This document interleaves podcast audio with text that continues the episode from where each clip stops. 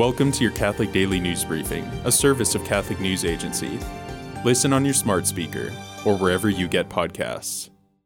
Pope Francis expressed sorrow on Sunday at the discovery of Indigenous children's graves at a church run residential school in Canada. The Pope assured Canadians of his sympathy and prayers. He did not issue a formal apology for the Catholic Church's role in residential schools, as requested by the Canadian government. A majority of U.S. adults still support the administration of capital punishment, according to a June 2 Pew Research Center report. The report referred to a survey taken in April that was conducted online. The survey concluded about 6 in 10 U.S. adults favor the death penalty for people convicted of murder. Majority support for the death penalty gradually rises with an increase of the age of respondents. The most supportive of the death penalty are adults, ages 50 to 64, with 69% in favor. Pope Francis said Sunday that we need to enlarge our hearts to truly appreciate the gift of the Eucharist.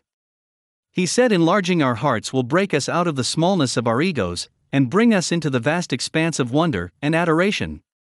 The Pope made his comments in his homily during Mass for the Feast of Corpus Christi in Rome.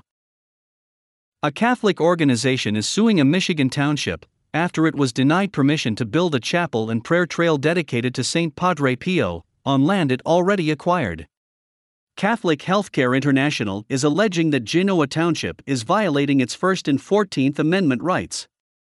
According to the lawsuit, the proposed chapel, parking spaces, and prayer trail did not violate any of the township's zoning laws. Today, the church celebrates the feast of St. Anthony Mary Gianelli.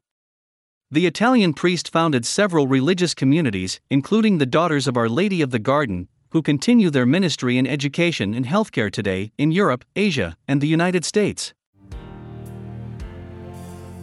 Thanks for joining us. For more, visit CatholicNewsAgency.com.